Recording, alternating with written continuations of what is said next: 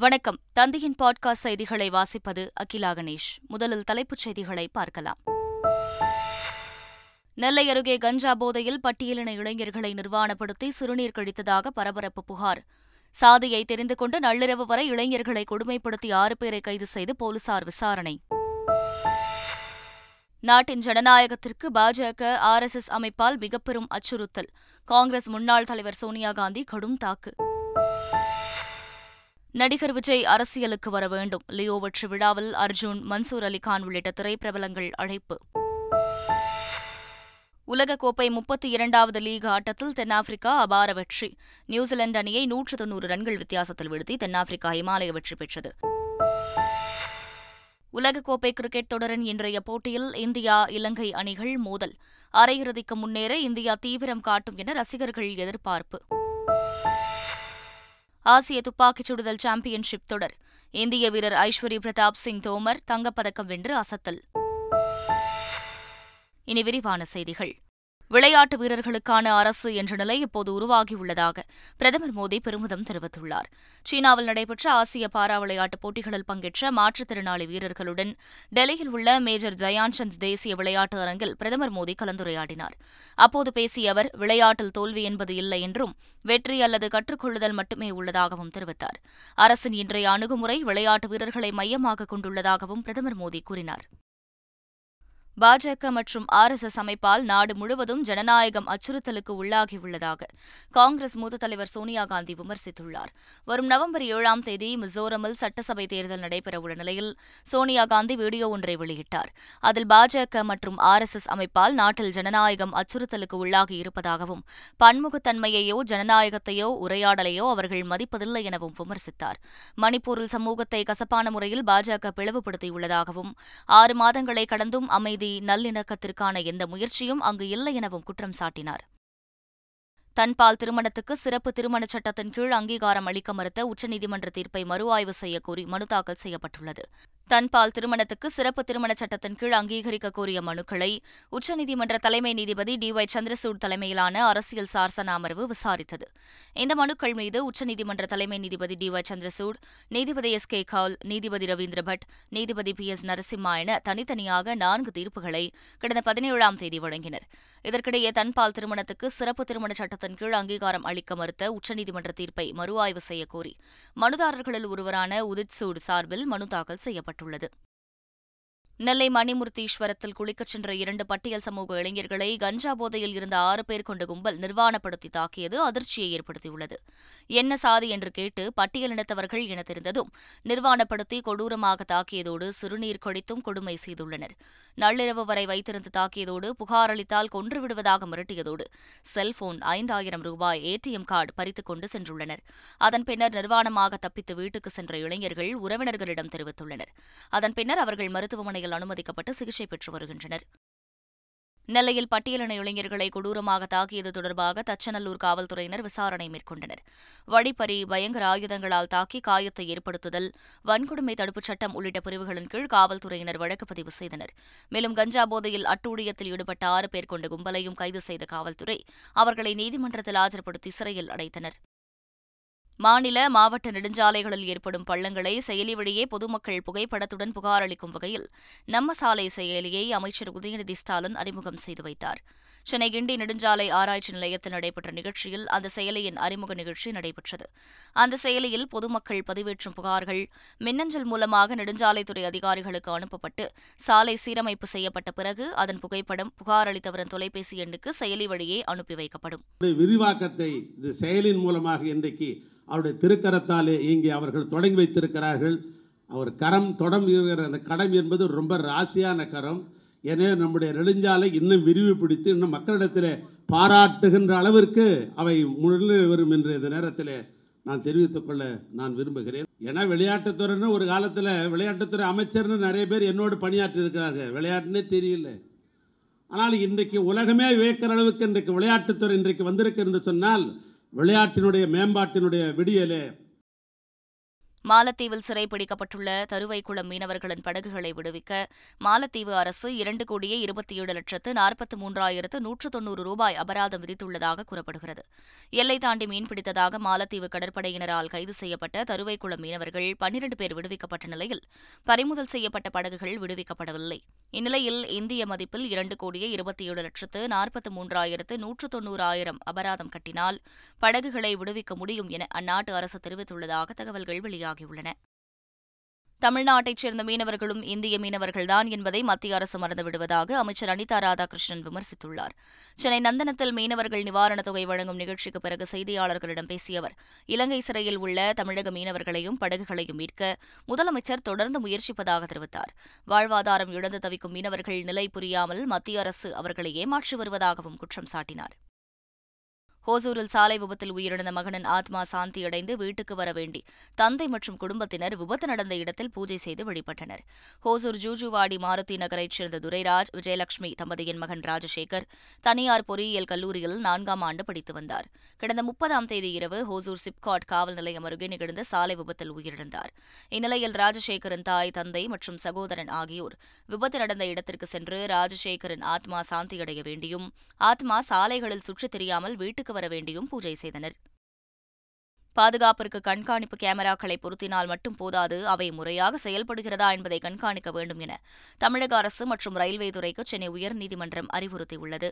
கடந்த இரண்டாயிரத்து பதினாறில் மென்பொறியாளர் சுவாதி படுகொலை செய்யப்பட்டதை அடுத்து பொது இடங்களில் மக்களின் பாதுகாப்பை உறுதி செய்வது குறித்த வழக்கை தாமாக சென்னை உயர்நீதிமன்றம் விசாரணைக்கு எடுத்தது.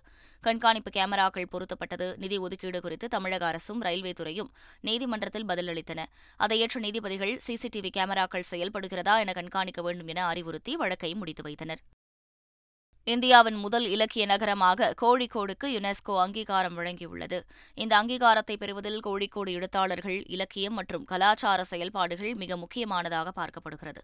யுனெஸ்கோவினால் பல்வேறு வகைகளில் அங்கீகரிக்கப்பட்ட உலகெங்கிலும் உள்ள ஐம்பத்தைந்து நகரங்களில் இருந்து கோழிக்கோடு பெயரிடப்பட்டிருக்கிறது. மத்திய பிரதேசத்தில் உள்ள குவாலியர் சிட்டி ஆஃப் மியூசிக் என்றும் பட்டியலில் இடம்பெற்றுள்ளது. லியோ திரைப்படத்தின் வெற்றி விழா கொண்டாட்டத்தில் அவரை அரசியலுக்கு அழைக்கும் விதமாக நடிகர்கள் மன்சூர் அலிகான் மற்றும் அர்ஜுன் ஆகியோரின் பேச்சு அமைந்தது. சென்னை நேரு உள் விளையாட்டு அரங்கில் லியோ திரைப்படத்தின் வெற்றி விழா கொண்டாட்டம் விமரிசையாக நடைபெற்றது. விழாவில் பேசிய நடிகர் மன்சூர் அலிகான் தமிழகத்தின் நாளைய தீர்ப்பு விஜய்தான் என கூறினார். மேலும் பார்வையாளர்களை நோக்கி ரசிகர்களே நாளைய தீர்ப்பை எழுத தயாராக இருங்கள் என கூறினார். இதேபோன்று நடிகர் அர்ஜுன் பேசுகையில் விஜய் சீக்கிரம் அரசியலுக்கு வந்துவிடுவார் அவரிடம் தலைவருக்கான பண்புகள் நிறைந்துள்ளன என தெரிவித்தார். லியோ திரைப்படத்தின் வெற்றி கொண்டாட்டத்தில் நடிகர் ரஜினிகாந்தை விமர்சிக்கும் வகையில் இயக்குநர் ரத்னகுமார் பேசியதாக இணையவாசிகள் கருத்து தெரிவித்து வருகின்றனர். இயக்குநர் ரத்னகுமார் பேசுகையில் எவ்வளவு உயரத்தில் பறந்தாலும் பசித்தால் கீழே வந்துதான் ஆக வேண்டும் என கூறினார். இதனை ஜெயிலர் திரைப்படத்தின் நிகழ்வில் ரஜினிகாந்த் கூறிய கழுகு கதையுடன் ஒப்பிட்டு இணையத்தில் பேசுபொருளாக்கியுள்ளனர். ஆசிய துப்பாக்கிச் சுடுதல் சாம்பியன்ஷிப் தொடரில் இந்திய வீரர் ஐஸ்வரி பிரதாப் சிங் தோமர் தங்கப்பதக்கம் வென்று அசத்தியுள்ளார். ஆடவர் ஐம்பது மீட்டர் ரைபிள் பிரிவில் நானூற்று அறுபத்து மூன்று புள்ளி ஐந்து புள்ளிகள் பெற்று ஐஸ்வரி பிரதாப் சிங் தோமர் முதலிடம் பிடித்தார். இதன் மூலம் தங்கப்பதக்கத்தையும் வசப்படுத்திய அவர் சாதனை படைத்தார். சென்னை ஆளுநர் மாளிகை நோக்கி பெட்ரோல் குண்டு வீசிய வழக்கில் கருக்காவனோத்துக்கு வரும் பதினைந்தாம் தேதி வரை நீதிமன்ற காவல் விதித்து நீதிபதி உத்தரவிட்டார். புழல் சிறையில் அடைக்கப்பட்டிருந்த கருக்காவனோத்தை மூன்று நாள் காவலில் எடுத்து கிண்டி போலீசார் விசாரித்தனர். தொடர்ந்து விசாரணை முடிந்து சைதாப்பேட்டை நீதிமன்றத்தில் ஆஜர்படுத்தப்பட்ட கருக்காவனோத்திற்கு வரும் பதினைந்தாம் தேதி வரை நீதிமன்ற காவல் விதிக்கப்பட்டது. சங்கரையாவுக்கு டாக்டர் பட்டம் வழங்கும் கோப்பில் கையெழுத்திட வேண்டும் என தமிழக ஆளுநர் ஆர் என் ரவிக்கு அமமுக பொதுச் செயலாளர் டி டி தினகரன் வேண்டுகோள் விடுத்துள்ளார். இதுகுறித்து அவர் வெளியிட்டுள்ள அறிக்கையில் சுதந்திர போராட்ட வீரரும் மூத்த இடதுசாரி தலைவருமான தோடர் என் சங்கரையா அவர்களுக்கு கௌரவ டாக்டர் பட்டம் வழங்கும் கோப்பில் கையெழுத்திட்டு அவர் ஆற்றிய தியாகத்திற்கு பெருமை சேர்க்க வேண்டும் என வலியுறுத்தியுள்ளார். இங்கிலாந்துக்கு எதிராக வருகின்ற நான்காம் தேதி நடைபெறும் உலகக்கோப்பை போட்டியில் ஆஸ்திரேலிய வீரர் மேக்ஸ்வெல் பங்கேற்க மாட்டார் என தெரிவிக்கப்பட்டுள்ளது. கோல்ஃப் விளையாடுவதற்கு அழைத்துச் செல்லும் வாகனத்தில் இருந்து தவறி விழுந்து மேக்ஸ்வெல் தலைப்பகுதியில் காயமடைந்துள்ளார்.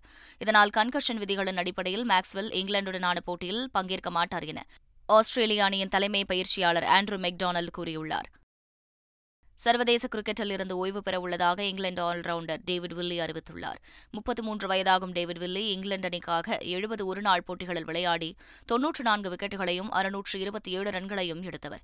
இந்நிலையில் உலகக்கோப்பை தொடருக்கு பிறகு ஓய்வு பெற உள்ளதாக டேவிட் வில்லி கூறியுள்ளார். இங்கிலாந்து அணி அவரை ஒப்பந்தம் செய்யாத நிலையில் அனைத்து விதமான சர்வதேச போட்டிகளில் இருந்தும் ஓய்வு பெற உள்ளதாக வில்லி தெரிவித்துள்ளார். ஐசிசி ஒருநாள் கிரிக்கெட் பேட்டர்கள் தரவரிசை பட்டியலில் பாகிஸ்தான் கேப்டன் பாபர் அசம் முதலிடத்தில் நீடிக்கிறார். இரண்டாம் இடத்தில் இந்திய வீரர் சுப்மன் கில்லும் மூன்றாம் இடத்தில் தென்னாப்பிரிக்க வீரர் டி காக்கும் உள்ளனர். இந்திய அணியின் கேப்டன் ரோஹித் சர்மா ஐந்தாம் இடத்திலும் விராட் கோலி ஏழாம் இடத்திலும் உள்ளனர். பவுலர்கள் தரவரிசை பட்டியலில் பாகிஸ்தான் வேகப்பந்து வீச்சாளர் ஷாஹின் அஃப்ரிடி முதலிடத்திற்கு முன்னேறியுள்ளார். ஹேசல்வுட் இரண்டாம் இடத்திலும் சிராஜ் மூன்றாம் இடத்திலும் உள்ளனர். உலகக்கோப்பை தொடரில் நெதர்லாந்துக்கு எதிரான போட்டியில் இந்திய அணியின் ஆல்ரவுண்டர் ஹர்திக் பாண்டியா விளையாடுவார் என தகவல் வெளியாகியுள்ளது. வங்கதேசத்துடனான போட்டியின்போது கால் பகுதியில் ஹர்திக் பாண்டியா காயமடைந்தார். இதையடுத்து இந்திய அணி விளையாடி அடுத்தடுத்த போட்டிகளில் பங்கேற்கவில்லை. இந்நிலையில் பாண்டியா காயத்தில் இருந்து குணமடைந்து வருவதாகவும் நெதர்லாந்துடன் நவம்பர் பனிரெண்டாம் தேதி நடக்கும் போட்டியில் அவர் பங்கேற்பார் எனவும் கூறப்படுகிறது. மராத்தா சமூகத்தினருக்கு இடஒதுக்கீடு விவகாரம் தொடர்பாக மும்பையில் மகாராஷ்டிர முதல்வர் ஏக்நாத் ஷிண்டே தலைமையில் அனைத்துக் கட்சி கூட்டம் நடைபெற்றது. கூட்டத்தில் எடுக்கப்பட்ட முடிவுகள் குறித்து பேசிய மாநில முதல்வர் ஏக்நாத் ஷிண்டே மராத்தா சமூகத்தினருக்கு இடஒதுக்கீடு வழங்க அனைவரும் ஒப்புக்கொண்டதாக தெரிவித்தார். இடஒதுக்கீடு சட்டத்தின் கட்டமைப்பிற்குள் இருக்க வேண்டும் என்றும் மற்ற சமூகங்களுக்கு அநீதி இழைக்காமல் இருக்க வேண்டும் என்றும் முடிவு செய்யப்பட்டதாக அவர் கூறினார். மும்பை வாங்கடே மைதானத்தில் கிரிக்கெட் ஜாம்பவான் சச்சின் டெண்டுல்கரின் முழு உருவ சிலை திறக்கப்பட்டுள்ளது. சச்சின் டெண்டுல்கர் கடந்த ஏப்ரல் மாதம் தனது ஐம்பதாவது பிறந்தநாளை கொண்டாடினார். சச்சினின் வாழ்நாள் சாதனைகளை போற்றும் விதமாக அவரது சொந்த ஊரில் உள்ள வான்கடே மைதானத்தில் மும்பை கிரிக்கெட் சங்கம் சார்பில் சிலை அமைக்கப்பட்டு நேற்று திறக்கப்பட்டது. விழாவில் சச்சின் டெண்டுல்கர் பிசிசிஐ செயலாளர் ஜெய்ஷா மகாராஷ்டிர முதல்வர் ஏக்நாத் ஷிண்டே உள்ளிட்டோர் கலந்து கொண்டனர். மூணாறு குடியிருப்பு பகுதியில் உள்ள மரங்களில் ஆயிரக்கணக்கான வவ்வால்கள் வசிப்பதால் மீண்டும் நிபா வைரஸ் அச்சத்தில் மக்கள் உள்ளனர். கேரள மாநிலம் கோழிக்கோட்டில் கடந்த செப்டம்பர் மாதம் நான்கு பேருக்கு நிபா வைரஸ் தாக்கிய நிலையில் இரண்டு பேர் உயிரிழந்தனர். வவ்வால்கள் மூலம் நிபா வைரஸ் பரவுவதாகவும் வயநாட்டில் உள்ள வவ்வால்களை சோதனை செய்ததில் அவற்றுக்கு நிபா தொற்று இருந்ததும் கண்டுபிடிக்கப்பட்டது. வவ்வால்கள் சாப்பிட்ட பழங்களை உண்ண வேண்டாம் என மாநில சுகாதாரத்துறை அமைச்சரும் தெரிவித்திருந்தார். இந்நிலையில் மூணாறு எம்ஜி காலனியில் உள்ள மரங்களில் ஆயிரக்கணக்கான வவால்கள் தங்கியுள்ளதால் மீண்டும் நிபா வைரஸ் அச்சத்தில் மக்கள் உள்ளனர்.